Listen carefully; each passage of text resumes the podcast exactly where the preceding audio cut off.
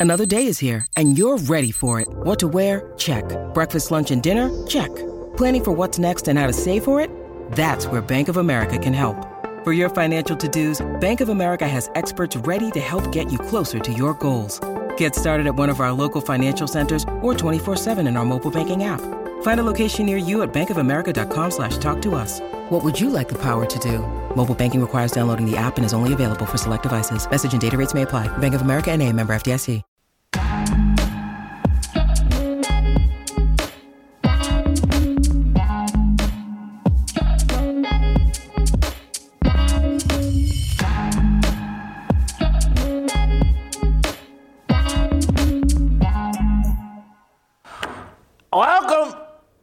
And happy Friday. Uh, welcome to Fearless with Jason Whitlock. I am Jason Whitlock. It is an awesome Friday.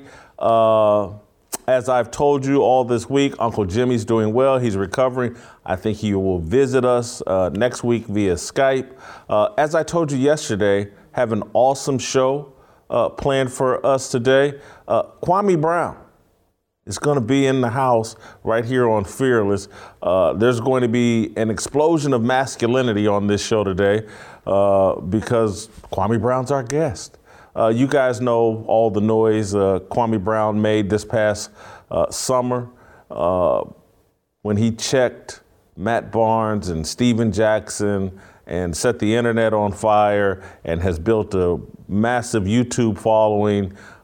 he's one of the most uh, important new personalities we have in the media space, in the sports media space. Obviously, he was the former number one draft pick of the Washington Wizards uh, when Michael Jordan was there and, and was labeled a bust uh, and, and was ridiculed as a bust. Uh, but Kwame put some respect on his name and added some perspective to his career uh, that was necessary and basically checked everyone from trying to make a joke out of him. Uh, so I can't wait uh, to talk to uh, Kwame Brown. You guys know I've been a supporter of Kwame ever since he exploded. And he's had a YouTube channel, I think, for several years, but he exploded in 2021, and I've been a supporter, and it, so it's good. Uh, I, I, wanted to get my show up and rolling before I invited uh, Kwame on and engage with him. So this will be an outstanding show, uh, a collaboration. We'll see if uh, the new Justice League, if we, you know, I'm Batman, he's Superman, or I'm Superman, he's Batman. Uh, anyway, I'm excited to have Kwame on. And so I want to set the table for me and Kwame's discussion, and I think why it's important. It's not, not quite, this is more of a bonfire than a fire starter. The fire is going to start once we bring Kwame into the show. I'm just going to lay the wood down, start rubbing some sticks together. Uh, this isn't quite a fire starter. I just want to set the table and the framework for why I think Kwame is important, why I think what Kwame's doing on his YouTube channel, I think it's called Bust Life, uh, why I think it's important, and why I think there's synergy between what Kwame's doing and what I'm doing and what I see from uh, other guy, Kevin Samuels, uh, Boyce Watkins, and all the way to Kyrie Irving and Dave Chappelle. I think there's a synergy among men, and I, I think there's some energy uh, among black men that's finally starting to buck up and push back and stand up and be real men. And and the reason why Kwame is important because this has to happen in the sports space has to happen in the sports space. The, the sports space has been overtaken by the matriarchy and by a feminine energy. And that's why I call ESPN the Emasculated Sports Personalities Network. The Emasculated Sports Personalities Network. And that network, ESPN, has launched its first movie. And it's been going for the past year, uh, and it's called The Crying Game. Everybody over at ESPN is crying. And, you know, it, it starts with a friend of mine, Kirk Herbstreit. Uh, I like and respect Kirk. You know, I, I, before me and Randy Moss had this recent beef where he's threatening to beat me up, I halfway liked Randy Moss. Uh, Ryan Clark, I don't really have an opinion on. I, I know he loves to play the tough guy role and uh, you know, he's he's ESPN's resident tough guy, and he likes to threaten Marcellus Wiley or anybody that questions him. And at some point, maybe he'll question me. Maybe it's on on sight with Ryan Clark. But uh, between Herbstreit, Moss, and Ryan Clark, the crying has to stop. The crying game has to end. The emasculated uh, Sports Personalities Network has to return the balls to all of their male personalities. They may have to remove some of these women from the set who host these shows and inject that estrogen and that feminine energy into every conversation. And basically, everybody sits down at a desk, and whoever the female host is says, All right, guys, hand me over your balls. I'm going to hold them until we're off TV. That's got to stop. And that's why I'm calling these guys out. I saw Maria Taylor put uh, Kirk Herbstreit in a spot. I just saw Sam Ponder last week, and we've been talking about last Sunday. Oh, Randy, how can the Raiders play? Oh, they've got such heavy hearts. Jon Gruden said DeMaurice Smith has big lips. I just don't know how they could play. Randy, come cry on my shoulder. All that BS has to stop. The emasculated sports personalities network has to be checked. The crying game that they've instituted. Do we have the clip of of all the crying, all the t- the Tears for Jeers group. Uh, uh, do, do we have that clip? And so you can't relate to that if you're white, but you can listen and you can uh, try to help because this is not okay. It's just not. Thank you for everybody that reached out to me. And um, like I know it's getting better, but it's not better, better yet, and better for everybody. And um, you know, like we just got to keep, you know, staying together, man, and just doing what we can. Shit. And for us to be moving back and not forward in 21st century, like I said, man, National Football League, this hurts me. The clock is ticking, man. I'm sorry. I got balls enough for all these guys that have been emasculated. You come on this show, fearless. There's no uh, woman that's going to be sitting here saying, hey guys, give me your balls. You get to keep your balls. And this entire show and endeavor, and again, it's why I'm having Kwame on. I'm trying to inspire men to stand up and be men. I'm trying to build a fearless army. And it's not just the personalities, I'm actually talking directly to you. Are you man enough to be fearless? Because if you're not, you're going to continue to be castrated and emasculated in this society. They're going to continue to put you in a closet. If you're not man enough, if you're not fearless enough to stand up.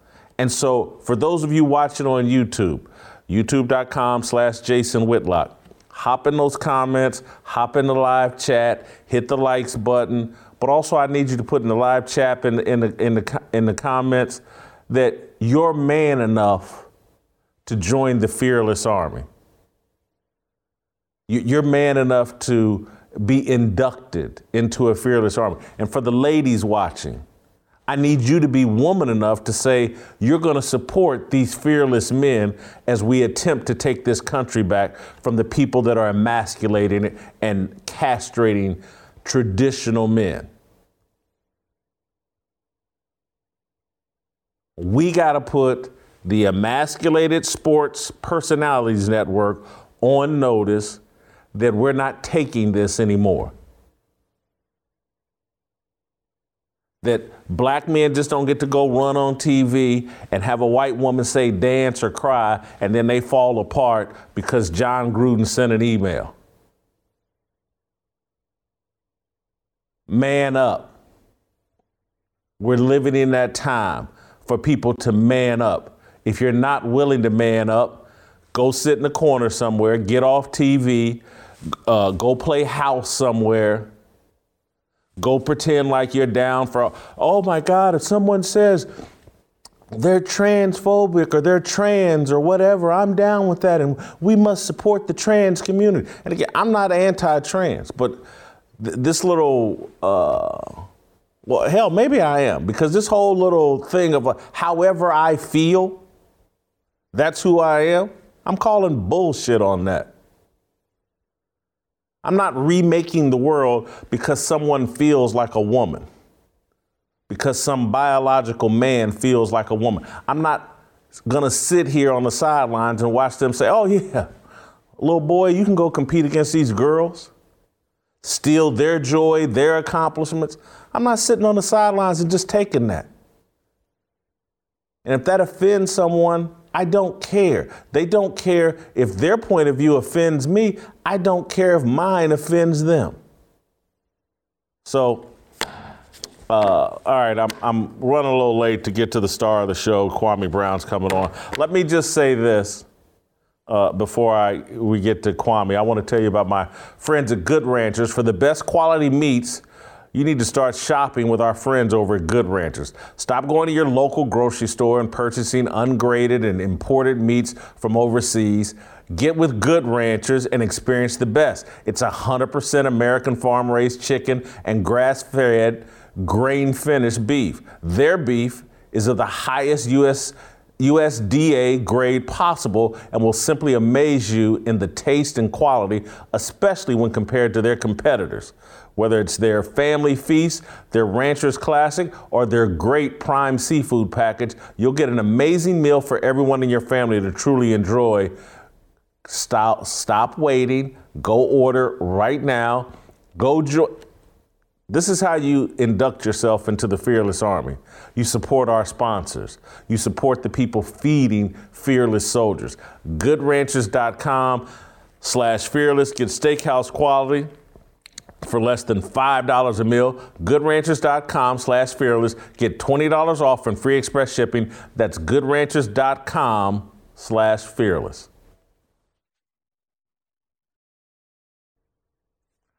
All right, welcome back.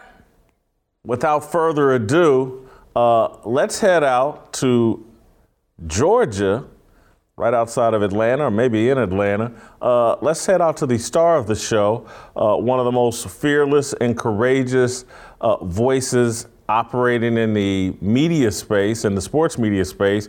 Uh, has a terrific YouTube channel, Kwame Brown Bust Life.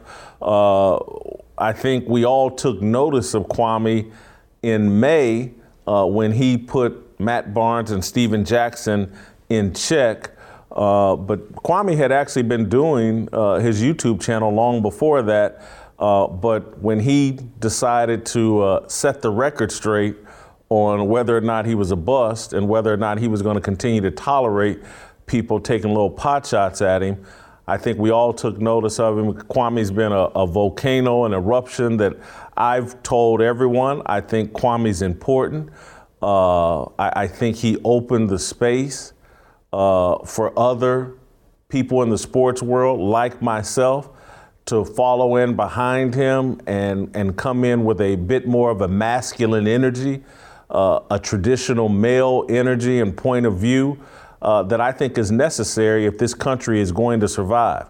If we keep going down this emasculated role and keep being letting all these punks drive all the conversation, America's done. So, uh, Kwame, uh, welcome to Fearless. Uh, and I'm wondering, we'll start here, Kwame, when you put Matt Barnes and Stephen Jackson in check, did you think it would lead to all of this? Did you think, like, oh, I'm about to really impact the culture? Absolutely not. uh, it just seems like um, I think a lot of the stuff that I've been saying, men speak like that anyway. We just have to hide in the closet or in the barbershop. Uh, no pun intended, intended with the whole closet thing, but uh, men have been speaking like that for forever. It's just now is so hypersensitive that we only have, you know, safe spaces that you can talk like a man.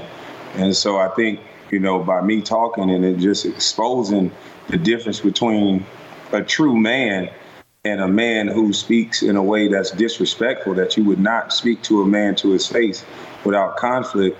I think people saw the difference and they gravitated towards me. So, when this happened and you got all of this attention, what was your reaction? How did you transition? Like, whoa, there's an opportunity here. Obviously, you've been doing a YouTube channel before that, uh, but but what were those first days and weeks like when you became a YouTube star and and it became quite clear that you had created a, a, a voice and a space for Kwame Brown to be heard? Well, the first week, like I said, I, I, I pretty much took it as business as usual. Uh, I didn't like when it, once it started going into uh, the second and third week uh, when Charlemagne the God and Jemele Hill and some of the people start saying language that I knew uh, that as a black man could paint a picture of you that others that may not have known you or never met you on that type of level um, could cause a negative effect in real life uh, using words like violence, um, painting a picture of my family and, and, my father, and telling me things that I did not know. That's when I knew I was on to something. I'm like, you know what, this is get, this is getting a little scary. You know, it started off by me trying to check two peers of mine uh, in a sports world that they they are supposed to understand on the same level as I understand it, and that you don't stop another man's earn. Uh, I haven't played basketball in over 20 years. I mean, well, 10 years and uh, 10 plus years. And so for me to be able to walk around this earth and you still bring my name up in a negative light, um, I'm a hero to some kids. I'm a mentor to certain kids. And you have those kids keep hearing stuff uh, that you think about me as an opinion.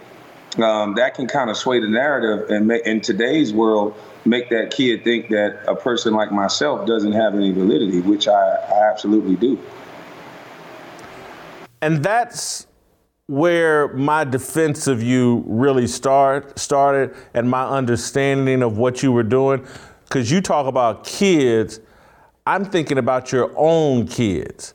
And I'm mm-hmm. thinking, mm-hmm. like, this man is saying, hey, look, Matt Barnes, Stephen Jackson, Stephen A. Smith, y'all think y'all just talking about me, but you're actually talking about the father of these kids who could actually hear these comments and look at their daddy like, oh, oh, you're a laughing stock. And, and so I was like, I completely understood where Kwame was like, no, no, no, y'all, y'all got to cut this out. When I was playing basketball and y'all want to talk about me on the court, but now that I've transitioned into a father, a provider, someone in my community, and just for y'all to get some cheap laughs or uh, giggles off, that's what I respected. I saw a father standing up. Right. So what what what can you do as a black man to get respect? If you're saying that me making history and and me providing for my family, me me making it to the one percent, 501 people per year come to take my job. I'm always securing one for over a decade. What what can you what can you do as a black man for society to look at you as a man without you know it's never seems to be good enough. You have to be the best of the best. To, to be good enough you have to be lebron or this elite group so what does that say to the football coach who's uh, you know helping train these athletes who's helped sending kids to college who's a good man who's a good father like what is he on the spectrum if a number one draft pick, if you're going to just hold him to a game his entire life, like nothing about his life is good because your opinion of his basketball skills were subpar or below par. Like that doesn't make any sense to me.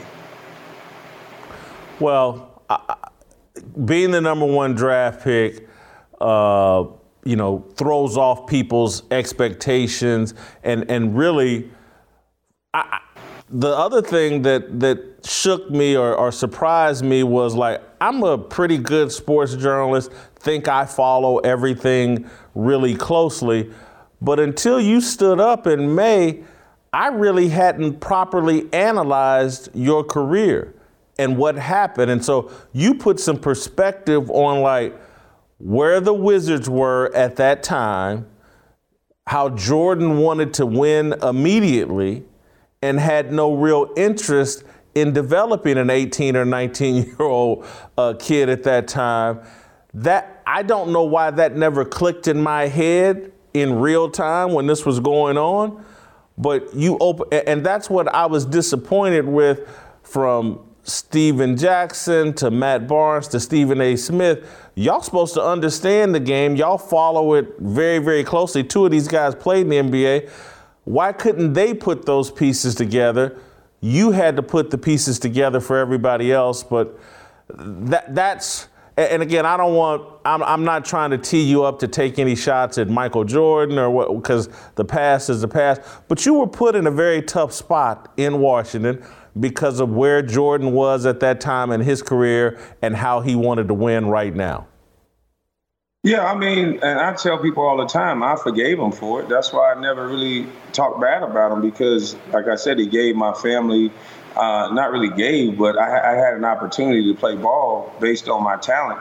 Um, but um, me being around Michael and just me being around, just I've been around a lot of great players.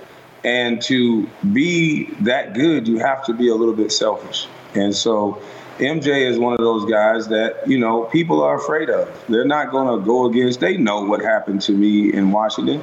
All the reporters, that's why when I finally came out and said it, said something, everybody kind of was mum is the word. Um, there's not been one reporter that came and challenged me on anything I said because they already knew the answer to it. And they still know the answer to it, but uh, MJ is still and forever going to be rooted into the sports world. And even reporters now, if you say the wrong thing, you probably could be out of a job. So I understood early on, you know, that I was being used as like a pawn uh, because so many players came out of high school, and that was damaging the college's bottom line. You know, for players to go to colleges that's a, like me when I was going to go to University of Florida, it was going to be me, David Lee, and James White, where you got three McDonald's All American, and then you had Anthony Roberson coming in the next year, and then you had uh, I think you had Mike Miller was still there. He was going to be there when I got there my freshman year, and Teddy Dupay. So you're talking about having five or six McDonald's All Americans on one campus on one team. That's a lot of money. Uh, so it, I keep telling people this thing is about money. And uh, us black folks, we haven't wake up and, and, and smelled the coffee yet. We keep taking our talent and making other people enrich. And when you don't play by the rules, you know, you get the treatment of Kwame Brown. If you go back and watch any game I played, whether it be year three, year four, or year eight, when I'm when I'm playing well, if you listen to the commentating, all they keep going back to is that I was the number one draft pick. There's one game I got 28 points, 13 rebounds in Miami, and they're still talking about me being the number one draft pick. They're never talking about what I'm doing now, and they never looked at the analytics to say, man, when this guy plays 30 minutes a game, he's on pace with every, you know, all top 10 guys in the league at his position. They never looked at that. They just looked at he was the number one draft pick. Michael said he was a buzz. Michael said he had small hands, and that was that's been the narrative ever since. So, big picture, Kwame, what, what your YouTube channel and what you're trying to do in the media space? What's your purpose? What's your message?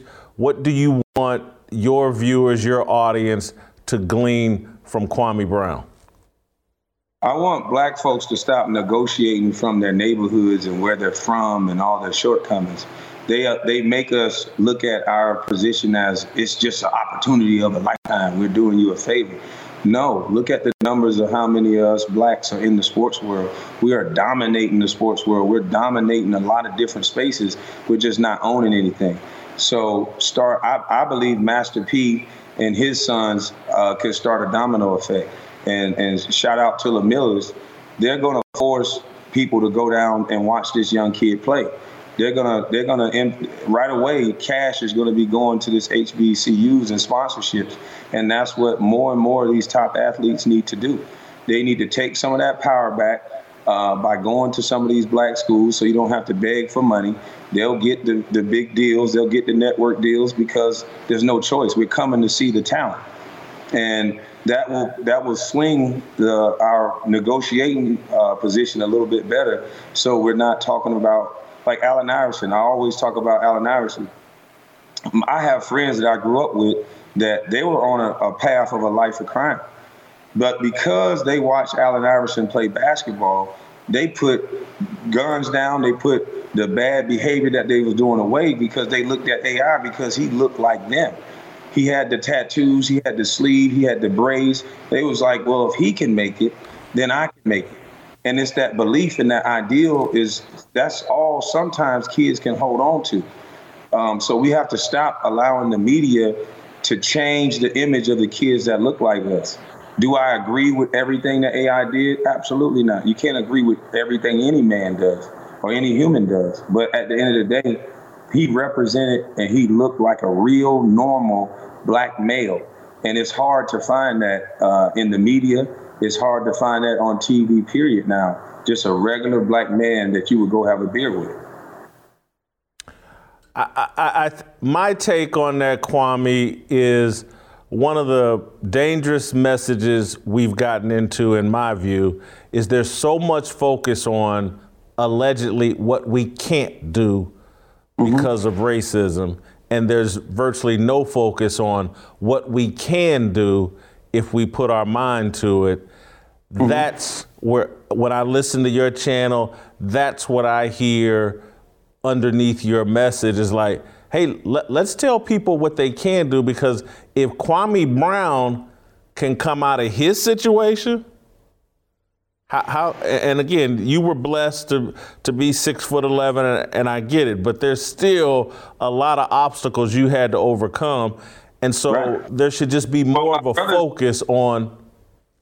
Uh, see, that's the thing. People think it's just about height. I, I have cousins that's seven foot. I have brothers that's 6'10", 6'11". It, like you said, it's about decision making. Uh, it's about mindset and decision making. They made mistakes that allowed me to look at their situation and say, you know what? There's no there's no rose petals at the end of that tunnel. I see where that's going to take me. So let me try something different. So you're absolutely right. People talk about where I'm from, my level of education. They talk about my father, but they won't talk about the perseverance and how I made it despite of all those negative things. Um, same way when they talk about Lamar Jackson. When we talk about black folks in general, we always seem to highlight what we think they can't do. This guy is like one of the number one quarterbacks who made history, who done things that other quarterbacks have have not done. These so-called great quarterbacks, but we always talking about his in the pocket passing. It's always like we're never good enough. And, and I'm tired of black people accepting people telling them that they're not good enough when we do so many great things. Kwame, what's your take? I see you a lot of times with an American flag on your hat, and, and that's another part of the messaging that I think uh, has gotten out of hand from athletes is like we're dumping on the country that, eh, you know, when you go look around the rest of the world, there's more opportunity for us here than any place else. Right. I mean, I, I ask some of these athletes that you get them into a quiet space without the TV on and be like, okay, well, you got mad at me for having a flag on my YouTube, but why do you think so many people are coming here? And when you try to get them to explain that, it's the craziest answers you're ever going to hear. And it's like, this country has problems. Every country has problems. But for you to be a black man in America and with a high school diploma I think LeBron just has a high school diploma as well. And you can accumulate millions of dollars and you can get you some property, and those same rights that are afforded to white men are now afforded to you as long as you're a law abiding citizen. I don't understand what the issue is. I mean, we had people, we had forefathers that died and fought for our rights, so we didn't have to fight so hard. So I'm not going to sit here and cry about and worry about things that I can't change my mom used to always tell me it don't matter. Just focus on what you can do. In every situation, I used to come back crying, Mama, they did this. Mama, he said that. It don't matter. Focus on what you can do. What can you do to change the situation? What can you do to better your situation? And every time I analyze and I look at it like that, I usually find the answer despite, you know, the frustration. You know, one of the things that I think uh, inspires your point of view that, that's different from mine. I, I grew up in Indianapolis. Uh, my father uh, owned a bar in the inner city, and so my kind of uh, mentality of of like I'm gonna provide for myself, I'm gonna take care of myself comes from, you know, my father and what he accomplished. But I think part of where your mentality comes from is like, hey man, I got some property. I know how to farm. I can produce my own food. That I can survive regardless of what happens. Some of you Negroes can't even wouldn't know how to plant a seed and produce your own food. It, that the the good old boy and the uh, farmer or whatever, just the I can take care of myself because I'm from the South. I was taught how to hunt and fish. All of that kind of contributes to your point of view and the masculinity that, that you show. Am I am I accurate about that? Yeah, I mean, I, I, was just raised by older men. Like I'm not a Renaissance man. I don't know how to do everything, but I just I just know how to take care of myself. I mean, it's just I was raised up with a loving mother, but I, she understood that uh, with my father going to prison that I also needed a man around. So um, I was raised with my uncles and, and the, the older gentleman that took me to work. Uh, he didn't allow me to make excuses. He didn't. He didn't look at. I think a lot of times as adults, we look at kids' situations and we pacify them. And I don't think I'd be the man who I am today if he pacified and let my situation be a crutch or an excuse. Uh, when my brothers went to prison and it was just my mom and we were on welfare and I wanted to go out and get a job, he looked at me and he told me the honest truth. No one cares that your brothers are in jail. No one cares that your mother is by herself with all you the rest of you children. What are you going to do about it? You can be stupid and follow your brothers, or you can get up and go to work, which, you know, it won't be the, the most money in the world, but at least, you know, the things that come with a woman being by themselves, you won't you would help her not have to deal with that. He told me and warned me about men coming around. He told me everything. And he was just honest with a 14 year old. And right then and there, I made a decision. And I've been working since I was 14 years old. And just now that I'm 39, I learned how to work smarter and not harder and just know what I need from life. And it's like if if you learn how to live with less, if you learn how to feed yourself, if you learn how to be more self-sufficient, then you don't need as much money. So some people are critical of, you know, your the tenor of your show. It's a bit more raw than what we're seeing from Kwame now. The the the, the I watch your show and see the rawness, but I, I go, there's no way this dude isn't really smart because uh, that rawness is laced with an intellect and a common sense that could only come from a really intelligent person who, if he can go down to the street corner and talk to the boys in the hood, and if he went and had to go talk to Barack Obama or Donald Trump, he'd know how to handle that conversation as well. What what do you say to the people that like your show is too raw, it's too profane, and there's too much beef uh, with your show? I would ask them where have they been under a rock for the last 40 years? Because my show represents reality and what you see outside. Most of the things I say uh, is things that I either lived through or experienced or, or I actually see. Um, when I quote a rap song, they don't like me using the word, the N word. But then when I quote the lyrics of this rap song, it says sexy little B, sexy little H, let an N word play in your throat, throat babies. I'm trying to bust all on you. Now, here I am, a man with four daughters. So it's like you're talking about the way that I speak, but listen to our music. Listen to what who gets paid for what they're saying. I kill an N word here, I kill an N word there. They get the most money. So, you know, don't try to censor certain people, but if you give them the label of a rapper and you get you get money off of them, then it's free game for them to say whatever. So I just don't get it. Well, we, we got we got little Nas X. They'll send him to schools to make our kids like him, but then next thing you know, he's naked in a in a, in a rap video, sliding down to the devils. You know what? and he'll be the third video up under baby videos. And so, but I'm the bad guy for pointing it out or because I use profanity. Well, what I think you have tapped into, and it's why I'm such a big supporter, is like if we're going to reach certain audiences and certain people, we have to engage them on a level that they understand and are attracted to. And then mm-hmm. once we engage them, then we can expose them to a higher level of thinking, logic, a, a more strategic way of going about life. I think mm-hmm. you're actually being very strategic.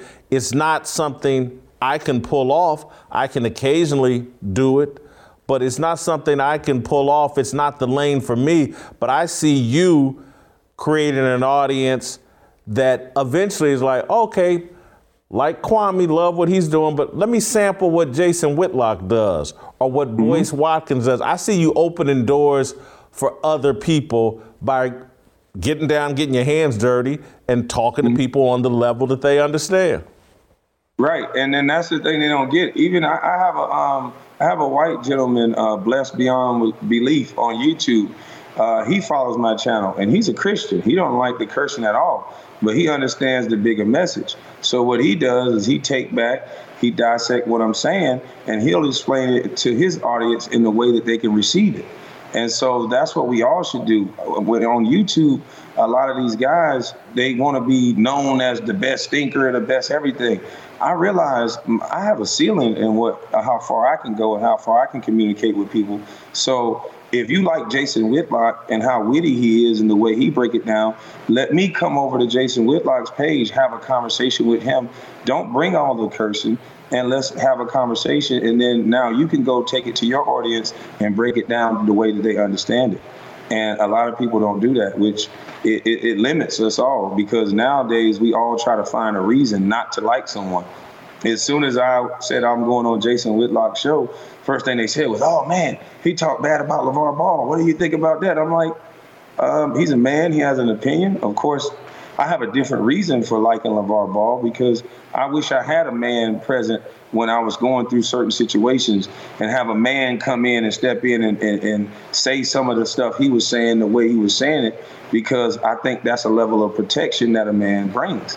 So I'm not the type of person that's gonna. We've all became too sensitive. They wanted me not to like you before I even came on your show because we have a difference of opinion, and to me that makes us weak. Well, and I'll say this about, and I would love to hear your expound on your thoughts on LeVar Ball, but I would ask anybody to, what have I said about LeVar Ball in the last year, year and a half he transitioned. He's playing a completely different role, and I support it. And I tip my hat to him for what he's done for his three sons. But now that he's faded to the back and letting his grown kids uh, be in the spotlight and space, I haven't criticized LeVar Ball and really don't have a problem with him and have told people, like, you got to give a man credit for strategy. And, and we don't we we just think my mother I'm gonna I'm gonna get down and, and talk how I occasionally talk. My mother always said there's certain guys that are tender dicks. And anything they stick their dick in, they fall in love with. They tender. Yeah. And and mm-hmm. what I give LeVar Ball credit for, and this is black men, we need to tap into this. Like, uh, marry somebody who can help you produce the kids that you want.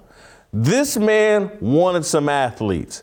He wanted some tall athletes. So he went out and married a tall woman and had kids with her, found a woman that he knew was going to be a hell of a mother for him. He was strategic. I'm not saying he doesn't love his wife, but I'm just saying you can apply some strategy to it because that love thing and lust is going to come and go.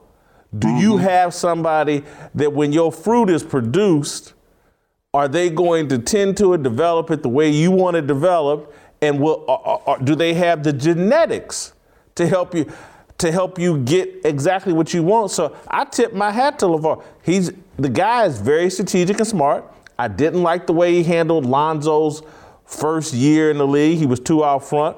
But I got no complaints about LeVar Ball, and I could care less that the man has been critical of me. But anyway, your thoughts on LeVar and why you like him?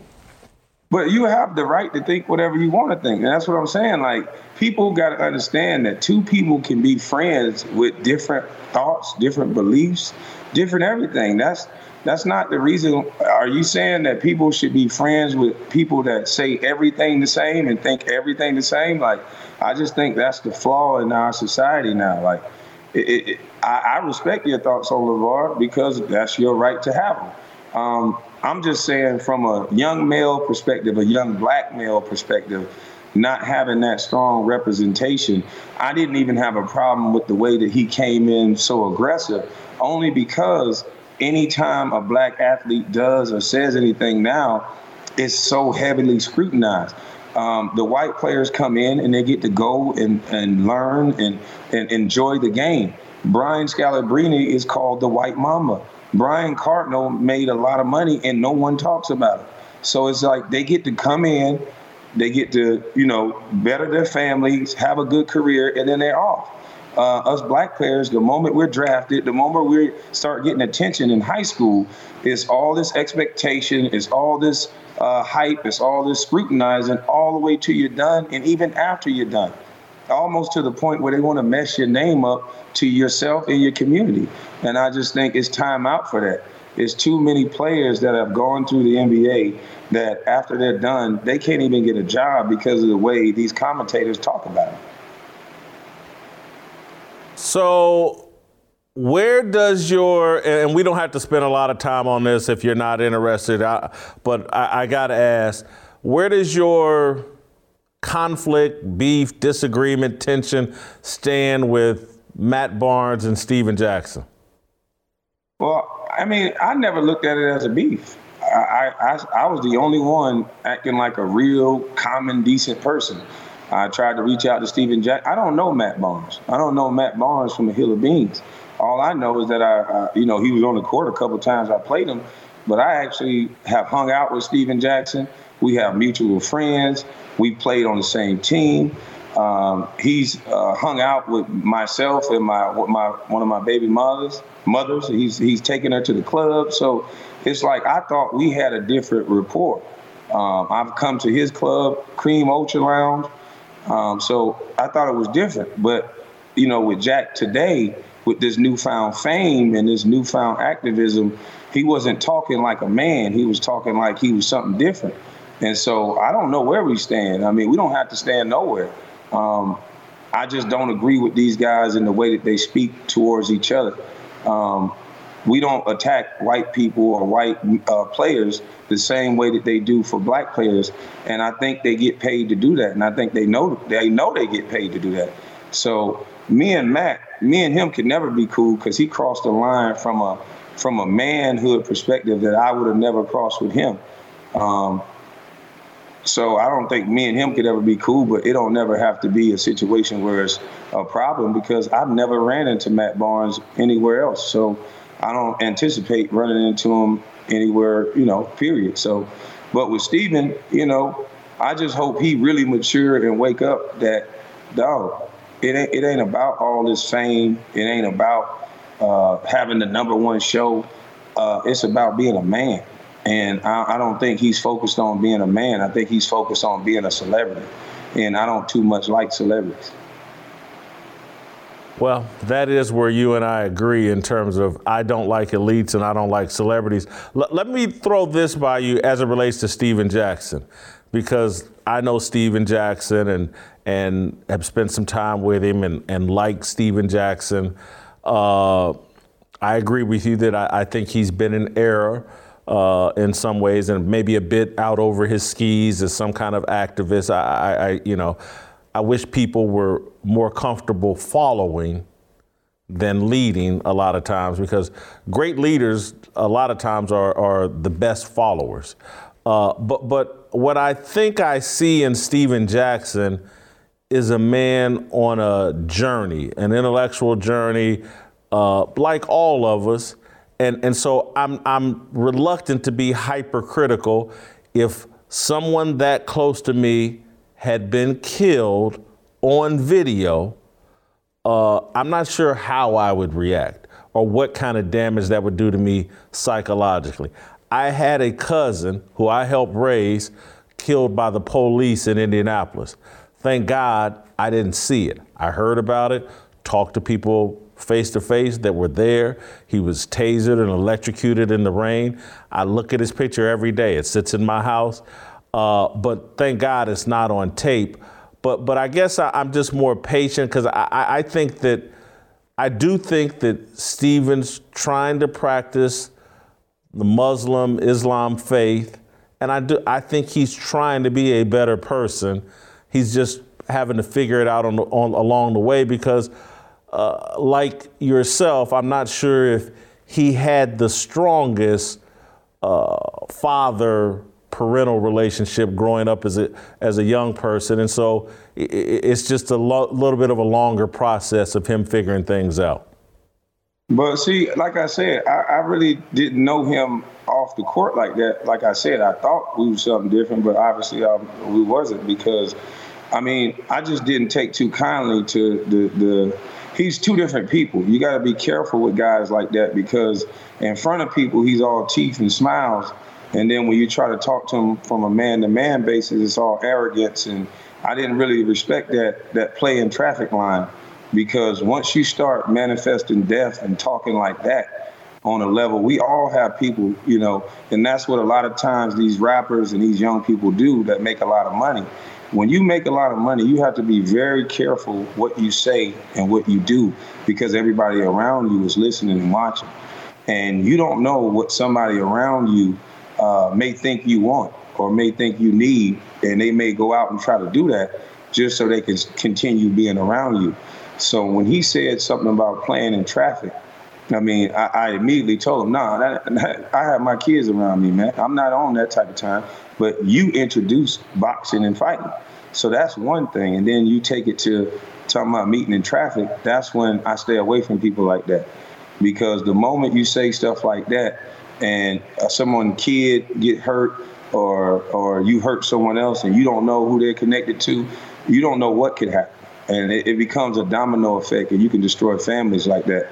So men that can't be men and stand on what them they say by themselves and they got a group with them i too much really don't hang with men like that. Mm. man you got a wisdom beyond your years.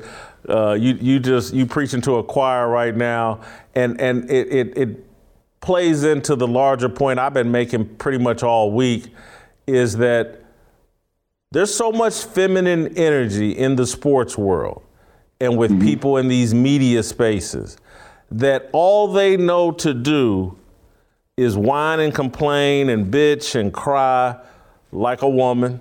Now, I'm sorry mm-hmm. if that offends somebody, but, or they tap into the other emotion of, oh, I can get violent. And mm-hmm. that's all they know about masculinity. And that's, uh, I'm going to go back to again why I think you're so important is you're actually, that masculinity actually manifests itself in a strategic, logical approach to life mm-hmm. and standing on some real principles. That, that's that's again why I think you're so important. You're a representation of like, let's go ahead and play this chess game and get out of this game of checkers because life and white folks are playing chess and mm-hmm. many of you are playing checkers. Right. And that's the thing. Like he he said that to me, and all this supposed to be starting over something that's supposed to have been a joke, and then now it manifests into something bigger, and then God forbid someone lose their life, and then what? Like you, this is what you're supposed to be advocating against and preaching against. So masculinity is not who can beat someone in a fight. Is okay, we can disagree, but the real man walk away unscathed from it because what you saying is not going to affect my everyday life because I'm a man and I built things around me that makes my life protected and comfortable so that regardless of whether we disagree or not, it's not going to matter to me. So I don't have to have a bunch of friends with me to go protect me because I understand I'm a man. So I'm not going to speak to you in a way because as a man, I got to put myself out there and I can win or I can lose. But that's what keeps me that level of respect for another man. That that fear of losing and that knowing that conscious fact that I can lose. So I'm not out here walking around like I'm some protected chick because I got five, six dudes that may or may not have guns. I'm by myself. All right, let's move on to uh, Stephen A. Smith. Where do things stand there between you and Stephen A. Smith? Oh, I got about another 20 years to deal with Stephen A. Smith. I, I mean, I think Steve. I, I, I, think he's a coward. I can't stand what he represents. Uh, he represents a male that's ignorant to the fact that yes, you make money, but uh, you're making money off of the backs of your own people. Um, he, if he literally was not that animated, if he just talked analytics and he did not put players down the way that he does and say things like trade them for a box of cereal and, and get all loud like that, uh, he wouldn't be as effective and he would no longer be needed. Um, he's a guy who can say things that other people can't say, and they pay him to do that. Um, in my opinion, is he says things that white people wish they could say to black people, and he says it in a way that he gets a pass because black. I, am going to say this: what, what my issue uh, with, with Stephen isn't isn't that I, I don't look, his job is to analyze and criticize. He's a critic, and so uh, he's going to criticize the sports world. W- so what I don't like, I'm sorry, go why, ahead. Why was he at colleges and high schools talking about a player 10 years after he was done playing? I, I think you're talking about, he's talking about you. Yes, I've I've yet to hear about him talking about any other player, white, black, or whomever else. It's just ironic to me that the first player drafted out of high school, number one, was a black man, and they sent a black man all the way down to high schools to tell them how bad of a guy, and you don't want to be like that guy, while he's making four million dollars a year. I, I, I don't understand that. So let me explain it to you. And and again, it was it's it coincides with my point in terms of where my criticism of Stephen A would come in. Look, you you can't make the money that Stephen A is making without climbing into bed with the NBA and Disney and the establishment. And so my problem with Stephen A would be twofold is he's playing a character that's I'm this outspoken, I'll say anything, you know, I, I, got no puppet strings attached to me. You just getting what I think. And no, you're not. You're getting what David Stern thinks and or thought, because in order to uh, be that involved with the NBA, get the access, have a chance to be on the NBA countdown show, which I think they're giving him now you have to be you have to play you have to be a voice for the establishment and the power mm-hmm. and so he's not speaking any truth to power he's punching down is what you're basically saying and and mm-hmm. again it's like oh you want to punch kwame brown i never see you punch david stern and mm-hmm. and so if i saw you punching david stern if i saw you punching michael jordan then I would perhaps be like, okay, you want to throw a punch at me? I get it. You're an equal opportunity punch thrower. But what mm-hmm. you're saying is he's not. He punches down at the targets that he's directed to punch at by the NBA, by the people at Disney and ESPN. And so, therefore, you have a justifiable problem with him. I get it. The other part of my problem with him, and then I'd like for you to follow in and expound, is the self importance and the unwillingness to admit when you're wrong. And again, we've had a conversation here today that I'm about to admit and say something that I did not intend to say. It, but you've brought me to a point of enlightenment in this conversation where I'm going to say, you know what? I shouldn't have called Randy Moss Randy with an I in my column. I took a shot that was probably a, a, a, everything else I've said about Randy Moss this week. I'm a thousand percent on board with. Shouldn't have done that to the dude's name. I was wrong for that. Randy, I apologize. I may issue, away from this show, I may issue another apology over social media or whatever and say, you know, that's probably too far. That was too personal. Shouldn't have done it. But what I never see from Stephen A. Smith and a lot of these self important people in the media because they're so deluded by the amount of money they make, and how could mm-hmm. they be wrong? I make $12 million a year and everybody loves me and blah, blah, blah, blah, blah, blah, blah. How could I be? You pointed out some things about what went on with you in the Washington Wizards, and Stephen A. Smith, instead of acknowledging, like, man, Jordan is the power and he created a narrative about Kwame Brown that was perhaps a bit unfair. You know what? Let me back off my criticism of Kwame and, and say, you know what, I was wrong. Let me admit in this instance I was perhaps wrong and there's some justification of what Kwame's doing. And that's why when the man went back at you and put together that six, seven minute tape, whatever, on ESPN, again, punching down. I never seen punch at Adam Silver. I never seen punch at the power structure. He done put together a six, seven minute tape on a man that that that you know, like my God, you've been proven wrong. Just admit it. Then I would have some respect for you. That there's no accountability for himself, and then he's actually he's pretending to be strong when really his criticism is weak. That's my issue with Stephen A. Smith. I mean, Stephen A., I mean, like you said, he's just a character. And uh, he can't get off that character because the only reason why people listen to him is because he, he seems so strong. And plus, um, they have advertising dollars behind him. Even now, you know, every time I get off of YouTube, when I go to scroll through a video, if I miss and touch my phone any kind of way, it'll either go to First Take or the Breakfast Club. So they're doctoring up these little algorithms to make these guys seem more important to give the illusion uh, that they actually better than they are. Stephen A. makes no sense on the way that he talks. Um, can you imagine respecting me as a man if I was to go and start talking about boxing because I watched boxing for 10, 15, 20 years, and now I start speaking about fighters in a manner that's disrespectful to them and their family. And the only reason why I can do that is because I said I watched it, but you've never seen me in a fight. Would you respect me? So, uh, so uh, as a not man, as much. Yeah, go ahead.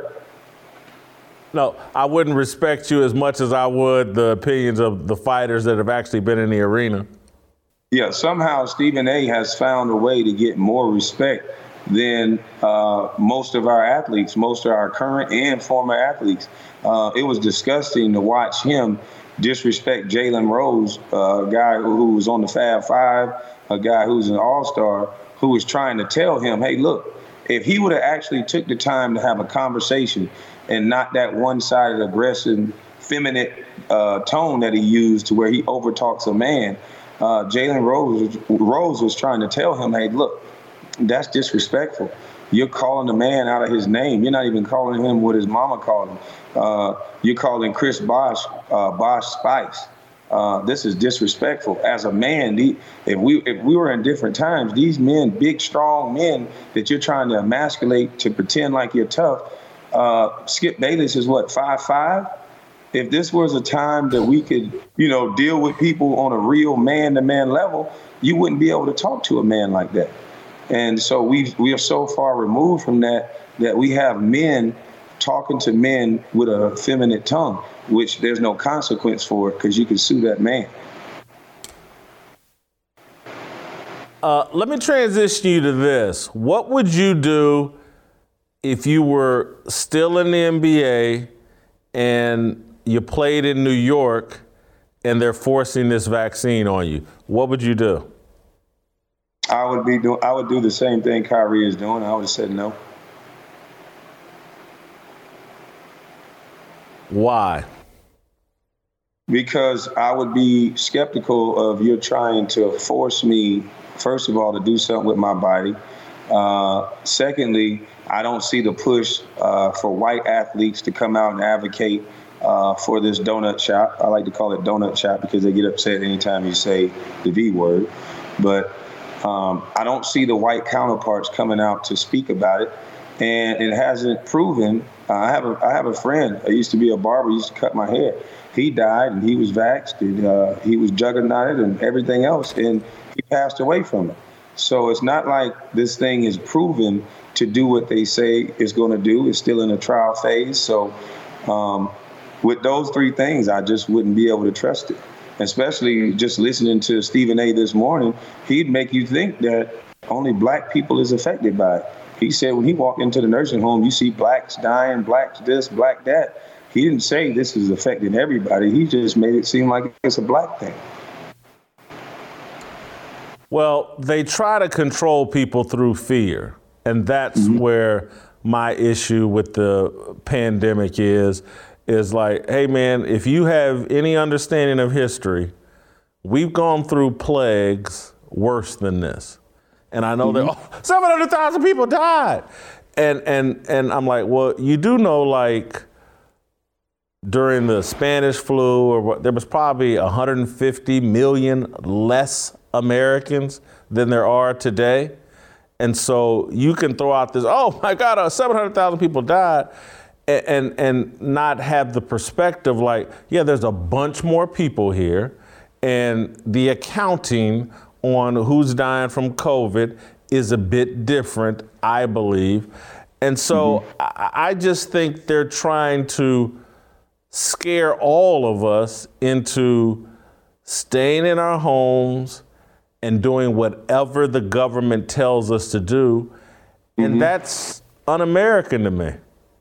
Hmm Yeah, it's about that, and that's why I don't like this whole company policy thing. Like, they're going to use every business to to help control. They would rather put Americans out of work over a vaccination or over a donut shop that, like I said, hadn't proven to do anything why won't they do that with some of these other diseases that's out here that you know this is there's no focus on anything else but this and i think it's a part of a bigger picture and a bigger plan like you said to control everybody. Because if that's the case if they're going to be able to just you know anytime we have fear or anytime uh, there's something to be fearful about they can just start taking our, our rights away. What's to stop them from doing it every time? Kwame, I've argued that Tom Brady should be the person that Kwame, that uh, Kyrie is actually being. That if Tom Brady stood up to the NFL, because it would be hard to convince me that Tom Brady actually took this vaccine. I, I'm I'm sorry. I, I, just can't believe the way this guy has controlled everything that goes into his body that he actually took this vaccine, but they say he took it, whatever. I, it's hard for me to believe. But I wish that someone with his level of accomplishment, there's nothing left for him to prove as an athlete. I wish that he would step out here. And again, there, one of the things you're talking about, the difference between black and white athletes is that black athletes are demanded. You've got to be more than an athlete. You have to stand for all these societal issues, and there's no pressure on white athletes. Mm-hmm. And damn it, Tom Brady should be under some pressure to stand up for these people, black and white, who have mm-hmm. nobody speaking out for them other than Kyrie, that, that don't want to take this vaccine. I think if Brady went out, he would become as important as Muhammad Ali was. And, and, and I think what Kyrie's done, and, and I know that I pr- anticipate at some point Kyrie's going to fold or whatever and go play in the NBA and get that money. And I, I'm still, I still think what Kyrie's doing is nearly as courageous as what Muhammad Ali did. And I wish that Tom Brady had those kind of testicles. Yeah, I mean, you're right. It's not even a push for it. I asked in New York, you know, where's Tom Brady? Where's Aaron Rodgers? You mean to tell me all these guys just said, okay, I'll get it? Like, no, they expect white men to make their own decision. They they think that white people are smarter and they can make their own decision as a whole. With black folks, we still need that leader. We still need that leader that they give us. And they gave us LeBron, they gave us Kyrie, uh, anybody with a big, large platform Uh, like Nicki Minaj, if you speak out against something that they say, somehow you're crazy or you're misinformed, you're giving out misinformation. So I just don't understand why people can't see it. Uh, there's no protections for people who do speak out. So that's why so many people either stay quiet or they just go along to get along. I want to, I got two more questions. I'm going to let you go, let you get on with your day. Uh, Dave Chappelle, I loved what he did uh, in his stand-up comedy routine for Netflix, and and again, I wrote about you, Dave Chappelle, and Kyrie Irving, like mm-hmm. taking these bold stances and being inspiring. Did you watch Chappelle's comedy routine, and what were your thoughts? Oh yes, I did. Um, I thought it was classic Dave Chappelle. I mean. Um, they liked it when he was talking about people that they didn't like. they was agreeing with him then. They said he was brilliant then.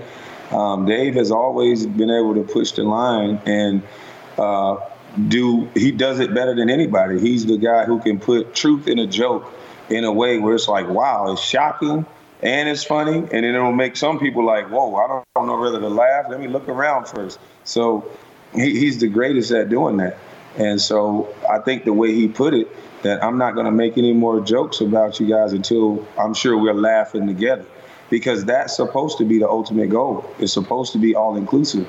Uh, but it seems like uh, the way that we're going, it's not all inclusive. It's, it's, it's only going to be certain things you can say and certain people you can talk about. So hopefully, what Dave Chappelle did was was show that co- comedians still have that right to put truth in a joke because that's the only place that's was still safe to bring us all together, like I said. But if they take that away, I don't know what type of society is going to be. I guess everybody's going to be at the uh, psychiatrist ordering pills for their depression because you can't laugh, can't go outside, you got to wear a mask, you can't gather. It's like, man, what are we what are we turning into? We'll end on this note, uh, Kwame. I, I want to ask you about just beef in general, and mm-hmm. I, I, I, want your philosophy. You, you, people say, oh, his channel is built around him beefing with other black personalities or or celebrities.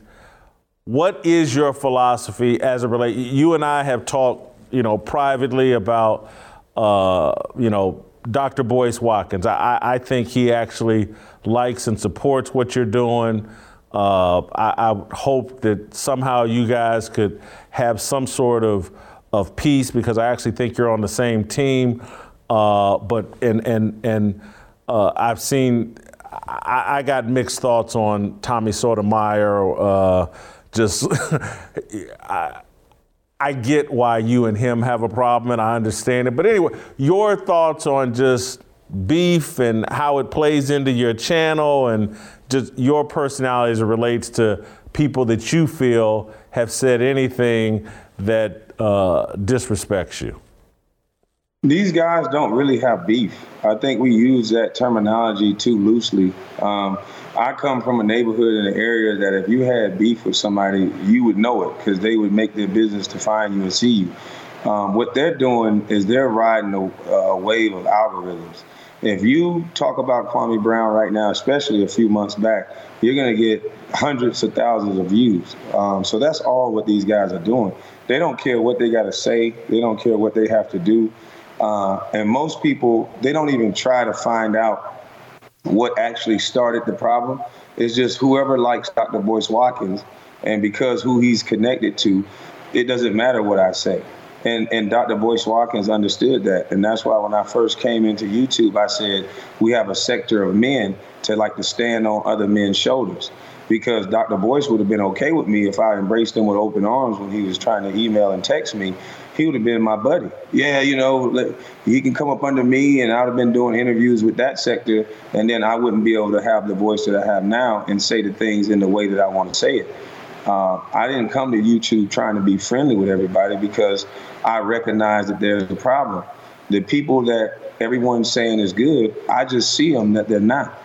Um, I didn't begin talking about Boyce Watkins. Boyce Watkins began talking about me. Boyce Watkins compared me to Jim Jones, who is a psychopathic terrorist, in my opinion. Uh, I don't know how you draw those conclusions of a man you never met. So I just fired back, and I met, I met his fire with fire. Um, and in our society, we're so used to somebody saying, "Oh well, he talked about you. Take the high road." That's not what men do that I've been around. You know, you, you talk about me, I talk about you. And another thing they say is, "Oh, he's been quiet for 20 years." I wasn't necessarily quiet. I took my lumps and got in trouble for the things that I said to the people who I said it to. It's just that we didn't have media uh, platforms that we have now when I was playing. They wasn't as big. Uh, and so I don't understand how you can say that my channel is a beef channel when I even said this is quicksand and that people were going to come to me. And one by one, Charlemagne the God talked about me. Uh, this is after two people started talking about me, which is Stephen Jackson and Matt Barnes. Somehow, the number one draft pick finally made it to the Breakfast Club. My whole and two or three of my family members. I was so unimportant in the league to make the Breakfast Club for making history, but I made it because my father killed a woman. And I made it because my brother killed a woman. And I argued with two people on a podcast that a guy on their show uh, owns a part of. So it's all a game. And Dr. Boyce, he, uh, he's intertwined with that umbrella with Charlemagne the God as well. And, uh, you know, so it's all a game. Everybody who's connected to Charlemagne the God, these guys went on different podcasts that Charlemagne was connected to, Big Facts podcast, and all these different podcasts, and they tried to verbally attack me. And when that didn't work, they they sicked the YouTube hounds on me. So they don't want truth in our society no more. They don't want men that's going to stand up and fight back and say, "No, you're wrong," and you guys are a bunch of clowns, and here's why. And it's easily to prove that they're clowns. Just listen to them talk. You know, and it, it wasn't me. My channel is not a beef channel. My channel is for these kids to show that if you want to be an individual, you have to stay away from people like that. There's a lot of kids that they want to be individuals. When I got drafted, and you might know this guy, I'll say his initials, uh, WS. WWS. Do you know? Oh yeah, about? of course, worldwide. Yeah. Yeah. Mm-hmm. yeah so the, as soon as I got drafted, he come up to me. You gonna need me? I'm like, who are you? Don't worry about all that. You gonna need me. I'm gonna need you for what? And then I, once I start doing my investigation on who he is, can't really find anything. But he's connected to every player, and I just thought that's weird. And, and it's a couple guys like that, and it's a couple women like that that I've met that I just simply said no to that somehow I became public enemy number one. And there's a lot of children that have to go through that. And people don't understand what I'm actually saying. This is bigger than that. And if they take a deeper dive and look at look at these black athletes when they're done playing uh, from a financial side, um, the first thing Billy Hunter's son used to ask us is, "Who's watching your money?" Uh, these players are talking about being black and having black power and black pride. They don't know where their money is. My number one thing to tell these guys is they better get their money. I don't care who your financial advisor is, go get your money. You better start investing it into your community and don't give your money to anybody else ever again. and then you need to you got to start thinking black you got to get a conscious mind not to say white people are less than but white people big they they lift their own people up first and I don't think we do that. We always go take our money and give it to somebody else. And then at the end of the day, we turn back around and say, oh, what happened? And so it's it's a lot. It's a system that's running. And they and the people that that want to say all these things about me, they know I'm right. And they just don't want to deal with the ugly truth of the matter. Kwame, uh, you're you're you're just as smart as I thought. And maybe a tad smarter. And I had really high expectations. Uh, but I'm, I'm t- I grew up at my father's bar, the Masterpiece Lounge, in Indianapolis, Indiana. Bunch of guys, high school educated. These guys were brilliant. Mm-hmm. And it, it, common sense is so valuable and it's in sh- such short supply. And man, you just emote common sense. and instincts and a I don't even want to call it a street knowledge, but just just common sense. And man, I appreciate it. I, I'm going to tell you flat out, bro. I am going to stand on your shoulders because you're lifting up uh, some masculine energy that, that I just want to amplify. And, and sometimes, you know, people, you know, I'm an old dude, I'm 54, uh, but I don't mind following in behind young people. And, and, and you know, you got to get in. But listen, though, as an elder, you're going to be able to articulate things in a way that I'm not going to be able to do it. You're going to be able to, to reach a broader audience that may not listen to me. Uh, and so that's what it's about. My message is not about me getting all the accolades and all the credit. I think everybody should share in the conversation and take out what what you think are key points that you can expound on.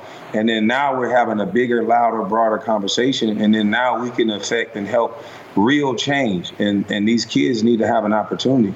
There's no reason we're teaching criminal, uh, critical race theory in school. That's a theory. We need to be teaching STEM. We need to be teaching coding and trade, something that we can do to research to show this is what will help these children. Uh, and, and I just don't get why we won't do that. The next election, I don't want to hear nothing about race. I want to hear something about STEM going into these schools, coding and trades going into these schools. Otherwise, stop telling me kids are the future just telling me tell me that you're using these kids uh, for a prison to pipeline and juvenile detention centers and things like that because that's the only thing that's happening. Uh, hey man, anytime you want to come on the show, please let me know. Uh, anything I can do to support you. Uh, I've I've said it over social media, uh, and I say it again. We must protect Kwame at all costs. And uh, I'm gonna be part of that fruit of Islam for Kwame, standing around in a bow tie, willing to take people out if they come for you. So uh, thank you, brother. I appreciate you, man. All right, that's uh, Kwame Brown. That was everything that I expected to get uh, from Kwame Brown. I'm going to put a bow tie on, or a bow, not a bow tie, on this conversation. But first, I want to tell you about ExpressVPN. If you haven't been paying attention to what's going on lately on the internet, then you should. Major security breaches have been serious issues this year. Companies like Facebook and LinkedIn have had to deal with hundreds of millions of their customers' data being stolen and used online you don't want that to happen to you. That's why you need to use ExpressVPN to keep your data private while online. With ExpressVPN, they'll provide the strong security that you need while you're online. They can protect you from phishing attacks and scams that can randomly infect your email, as well as give you the safe space needed to shop online. That will be crucial during the upcoming holiday season. So if you, like me, Believe that your data is your business. Secure yourself with the number one rated VPN on the market, expressvpn.com slash fearless, and get three extra months for free. That's expressvpn.com slash fearless. Go to expressvpn.com slash fearless to learn more.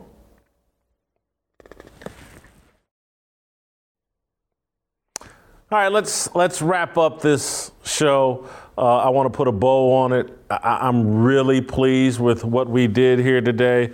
Uh, I started by talking about the Emasculated Sports Personality Network, ESPN, and their launch of their movie, The Crying Game. It's been going on uh, for a year. And then we had a very important conversation with Kwame Brown.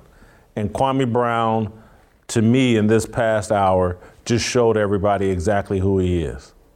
Grown ass man with mature thoughts, uh, very intelligent, sophisticated, has a purpose, has a goal, has a strategy about how he wants to execute uh, his plan. And, and the reason why I wanted to have Kwame on, particularly at this time, and, and in this conversation is because what you just watched for the last hour, that's masculinity. The stuff that's passing for masculinity violence, threats of violence, uh, you know, I want to beat someone up if I disagree with them. Uh, that's not masculinity. That's or it's toxic masculinity that should be eliminated. ESPN should be trying to fight that.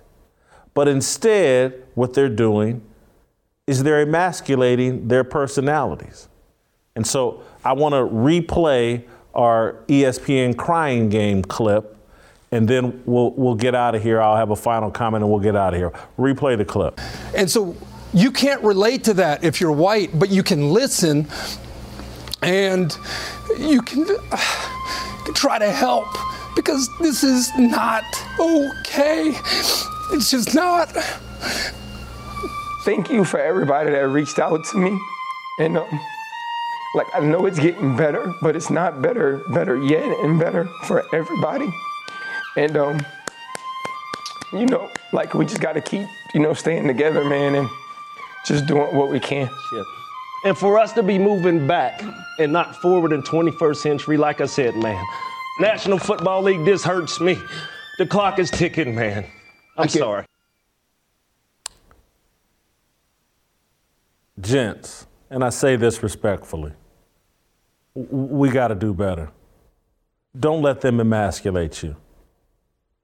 Don't be overcome by all the feminine energy that surrounds you and sits on set. Don't let them check your balls in before the cameras come on. Keep your balls. I don't dislike any of you.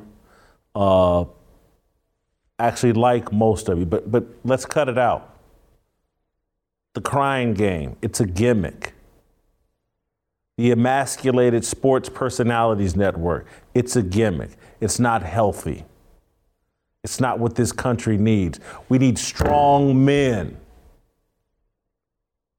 We don't need to run around and apologizing for being strong men. Real men need to come out of the closet and stand on their own two feet and let them hang. You, all of you, join the fearless army hit the subscribe, the like button, sign up for induction to join it. We're going to take this country back if we can get men to stand up and be men. And it's not about being stupid, it's about being what Kwame and I just were for the past hour. This crying game BS, cut it out. Randy Moss, I'm sorry that I, I hurt your feelings and, and got you so emotional. You done tapped in, oh, I want to beat up this 54 year old fat man. I apologize for calling you Randy with an I. I really, sincerely. I just want you to do better. Cut this crying BS out. Somebody dies, go ahead and cry. Your dog dies, go ahead and cry but somebody sends an email, somebody calls your son a bad word going through the drive through, George Floyd lets Derek Chauvin assist him in a lifelong suicide, dry them tears. Let's be men. All right, let's play tomorrow, get out of here, and we'll see you on Monday.